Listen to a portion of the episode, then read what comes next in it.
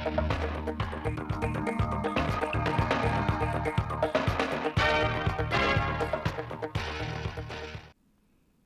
kính chào quý vị và các bạn đến với bản tin thời sự trực tiếp 10 giờ ngày 7 tháng 12 của Đài Phát thanh Truyền hình Thanh Hóa. Chương trình được thực hiện trên sóng FM tần số 92,3 MHz. Chiều qua ngày 6 tháng 12, đoàn kiểm tra của Trung ương Đoàn Thanh niên Cộng sản Hồ Chí Minh đã có buổi làm việc với Ban Thường vụ tỉnh đoàn Thanh Hóa về công tác đoàn và phong trào thanh thiếu nhi năm 2023. Sự buổi làm việc có đồng chí Phạm Thị Thanh Thủy, Ủy viên Ban Thường vụ, trưởng Ban Dân vận tỉnh ủy, Chủ tịch Ủy ban Mặt trận Tổ quốc tỉnh Thanh Hóa. Phát biểu tại buổi làm việc, đồng chí Phạm Thị Thanh Thủy, Ủy viên Ban Thường vụ, trưởng Ban Dân vận tỉnh ủy, Chủ tịch Ủy ban Mặt trận Tổ quốc tỉnh Thanh Hóa ghi nhận và đánh giá cao cách làm sáng tạo hiệu quả của Ban Thường vụ tỉnh đoàn Thanh Hóa trong việc thực hiện công tác đoàn và phong trào thanh thiếu nhi năm 2023. Đồng chí đề nghị Ban Thường vụ tỉnh đoàn Thanh Hóa tiếp thu nghiêm túc ý kiến của các thành viên trong đoàn kiểm tra, bám sát các nhiệm vụ của Trung ương đoàn, sáng tạo các nhiệm vụ công tác, tham mưu cho cấp ủy, tháo gỡ khó khăn, nhất là về công tác tổ chức cán bộ, quan tâm bồi dưỡng cán bộ đoàn, chăm lo xây dựng tổ chức đoàn đội vững mạnh. Chiều qua, Phó Thủ tướng Chính phủ Trần Hồng Hà đã chủ trì hội nghị trực tuyến phiên họp thứ nhất Ban chỉ đạo nhà nước các chương trình, công trình, dự án quan trọng quốc gia, trọng điểm ngành năng lượng. Tham dự hội nghị tại điểm cầu tỉnh Thanh Hóa có đồng chí Mai Xuân Liêm, Ủy viên Ban Thường vụ tỉnh ủy, Phó Chủ tịch Ủy ban dân tỉnh và đại diện lãnh đạo các sở ngành. Tại Thanh Hóa, theo dự thảo danh mục các chương trình, công trình, dự án quan trọng quốc gia, trọng điểm ngành năng lượng do Bộ Công Thương đề nghị, có 3 dự án quan trọng quốc gia, trọng điểm ngành năng lượng, gồm dự án đường dây 500 kV nhà máy nhiệt điện Nam Định 1 Thanh Hóa,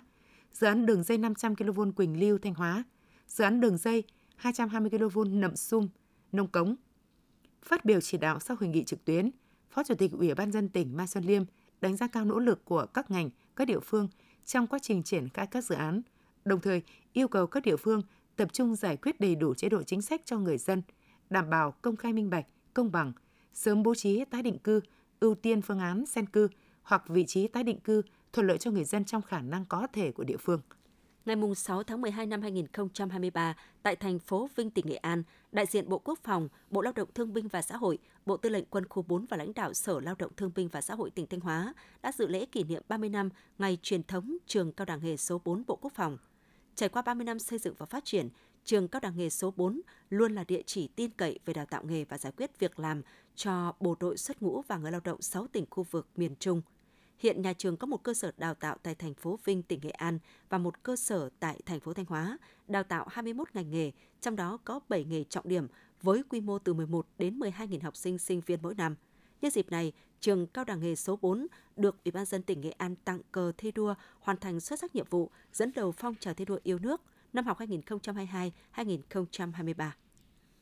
Chương trình ô cốp được xem là đòn bẩy thúc đẩy phát triển sản xuất, tăng sức cạnh tranh lành mạnh giữa các chủ thể sản xuất kinh doanh – trên cơ sở sự hỗ trợ của tỉnh, huyện, sau khi đạt chuẩn, các chủ thể sản xuất đã thực hiện đối ứng nguồn vốn đầu tư xây dựng cơ sở hạ tầng, trang thiết bị phục vụ sản xuất, đồng thời đẩy mạnh các hoạt động quảng bá sản phẩm nhằm phát triển thị trường tiêu thụ. Nhờ vậy, sản lượng tiêu thụ các sản phẩm ô cóp đều tăng từ 15 đến 20% một năm so với trước đây, có những sản phẩm tăng vượt trội từ 200 đến 300%. Để chỉnh trang lại cảnh quan khu vực đường bờ biển Hải Tiến, huyện Hoàng Hóa đã thực hiện chủ trương di chuyển, sắp xếp lại các điểm bán hàng dọc tuyến đường bờ kè Hải Tiến thuộc địa bàn ba xã Hoàng Tiến, Hoàng Hải, Hoàng Thanh. Với sự vào cuộc quyết liệt từ huyện đến xã, đến nay 100% các lều, lán, điểm bán hàng dọc đường bờ kè biển Hải Tiến đã được tháo rỡ. Hiện nay, Ủy ban nhân dân huyện tiếp tục chỉ đạo Ủy ban nhân dân các xã liên quan duy trì lực lượng kiểm tra hàng ngày để xử lý nghiêm việc tái lấn chiếm nhằm chấn dứt việc bán hàng trên vỉa hè, lề đường, bãi biển – huyện Hoàng Hóa cũng đã xây dựng khu kiosk bán hàng tại vị trí xã Hoàng Tiến và ưu tiên cho các hộ kinh doanh tại bờ kè sau giải tỏa được đăng ký vị trí nếu có nhu cầu.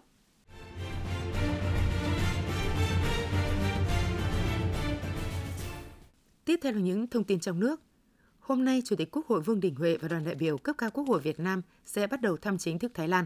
Chuyến thăm có ý nghĩa quan trọng trong bối cảnh hai nước đang triển khai các hoạt động thiết thực kỷ niệm 10 năm thiết lập quan hệ đối tác chiến lược, qua đó tiếp tục triển khai đường lối đối ngoại Đại hội 13 của Đảng, chủ động tích cực củng cố và mở rộng nền tảng quan hệ chính trị, thúc đẩy quan hệ hợp tác hiệu quả thực chất giữa Việt Nam Thái Lan trong tất cả các lĩnh vực, trên tất cả các kênh Đảng, Quốc hội, Chính phủ và giao lưu nhân dân.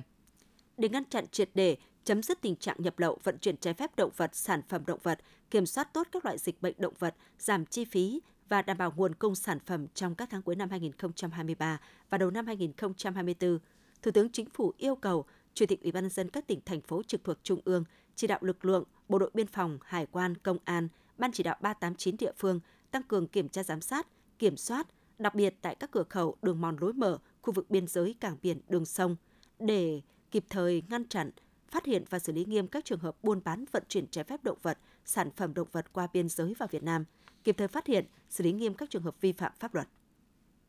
Thông tin từ Tổng cục Thuế cho biết, tính đến ngày 30 tháng 11 năm 2023, cơ quan thuế đã ban hành 16.778 quyết định hoàn thuế giá trị gia tăng với tổng số tiền thuế hoàn là 127.783 tỷ đồng. Về triển khai chính sách thuế hỗ trợ người dân, doanh nghiệp phục hồi, phát triển sản xuất kinh doanh, đẩy nhanh tốc độ phục hồi nền kinh tế trong năm 2023. Trong 11 tháng đầu năm, chính phủ đã ban hành theo thẩm quyền và trình các cấp có thẩm quyền ban hành nhiều chính sách miễn giảm, gia hạn thuế với tổng số tiền thuế, tiền thuê đất thuộc diện được gia hạn, miễn giảm hơn 165.000 tỷ đồng. Trong 11 tháng năm 2023, toàn hệ thống thuế đã thực hiện 57,7 nghìn cuộc thanh tra kiểm tra, số tiền đã nộp ngân sách nhà nước khoảng 14,3 nghìn tỷ đồng. Cơ quan hải quan đã thực hiện 1,9 nghìn cuộc thanh tra kiểm tra, kiến nghị thu nộp ngân sách nhà nước hơn 1 nghìn tỷ đồng.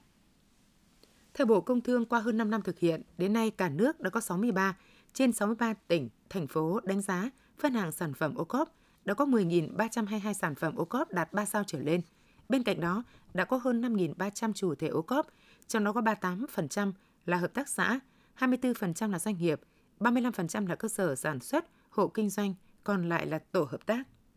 Việt Nam đang trong mùa thu hoạch cà phê của niên vụ mới và đã thu hoạch ước khoảng trên dưới 50% sản lượng cà phê cả nước. Do ảnh hưởng của biến đổi khí hậu và chuyển đổi cây trồng, khi giá cà phê những năm qua ở mức quá thấp, xuất khẩu cà phê của Việt Nam trong 11 tháng năm 2023 giảm gần 13% so với cùng kỳ năm 2022. Khả năng cả năm 2023, xuất khẩu cà phê của Việt Nam sẽ giảm gần 15%. Ban Thường trực Ủy ban Trung ương Mặt trận Tổ quốc Việt Nam vừa phối hợp với Liên hiệp các hội khoa học kỹ thuật Việt Nam, Bộ Khoa học và Công nghệ tổ chức lễ công bố sách vàng sáng tạo Việt Nam năm 2023. Tính đến ngày 30 tháng 7 năm 2023, Ban thư ký biên tập đã tiếp nhận được 199 hồ sơ công trình, giải pháp sáng tạo khoa học công nghệ do 43 bộ ngành, tỉnh, thành phố từ các công trình giải pháp gửi về qua xét chọn và bỏ phiếu, hội đồng tuyển chọn trình ban chỉ đạo tuyển chọn biên tập, công bố và phát hành sách vàng sáng tạo Việt Nam, quyết định công bố 79 công trình và ghi danh 5 công trình tập thể, 27 cá nhân đạt các giải thưởng quốc tế trong sách vàng sáng tạo Việt Nam năm 2023. Hiện nay, Bộ Y tế đã và đang chỉ đạo các đơn vị liên quan thực hiện việc lập kế hoạch cung ứng vaccine trong năm 2024 kịp thời, đảm bảo nguồn cung vaccine, chỉ đạo các địa phương chủ động trong giám sát, phát hiện dịch và đáp ứng và triển khai các biện pháp về tiêm chủng vaccine cho đối tượng nguy cơ cao. Theo đó, đối với vaccine có khả năng sản xuất trong nước, Bộ Y tế đã ra soát các quy định của pháp luật và thực hiện mua theo hình thức đặt hàng. Đối với vaccine 5 trong 1 phải nhập khẩu, Bộ Y tế đã giao Viện Vệ sinh Dịch tễ Trung ương thực hiện mua sắm theo hình thức đấu thầu rộng rãi trong nước theo quy định của luật đấu thầu. Thế giới đã ghép tế bào gốc điều trị cho bệnh nhân ung thư máu từ trên 60 năm trước. Việt Nam cũng đã ghép gần 20 năm nay. Theo ông Nguyễn Ngô Quang, Phó Cục trưởng Cục Khoa học Công nghệ và Đào tạo, Bộ Y tế, từ năm 2010 đến năm 2023 đã có 30 nghiên cứu ứng dụng tế bào gốc được Bộ Y tế phê duyệt. Tuy nhiên, vẫn còn những tồn tại trong nghiên cứu ứng dụng công nghệ này như chưa có đơn vị nghiên cứu tiền lâm sàng, thiếu phòng thí nghiệm và ngân hàng tế bào gốc đạt chuẩn. Vì vậy, cần xây dựng các quy định, luật về điều trị, nghiên cứu bằng tế bào gốc nhằm phát triển kỹ thuật, đảm bảo an toàn và quản lý được các nguy cơ. Kể từ dịch COVID-19, ngày 4 tháng 12 là lần đầu tiên Ngân hàng Mắt thuộc Bệnh viện Mắt Trung ương nhận được giác mạc hiến tặng từ cộng đồng trở lại. Người hiến giác mạc là một nam giới 40 tuổi qua đời vì mắc bệnh phổi. Trước đây, người thân của anh đã từng hiến tặng giác mạc. Hiện danh sách người chờ ghép khoảng từ 600 đến 800 người. Ông Cung Hồng Sơn, Phó Giám đốc Bệnh viện Mắt Trung ương cho biết, trước đây mỗi năm, Ngân hàng Mắt nhận được từ 100 đến 200 sắc mạc hiến tặng. Thông tin vừa rồi cũng đã khép lại chương trình thời sự của Đài Phát thanh Truyền hình Thanh Hóa. Xin kính chào và hẹn gặp lại quý vị và các bạn trong những chương trình sau.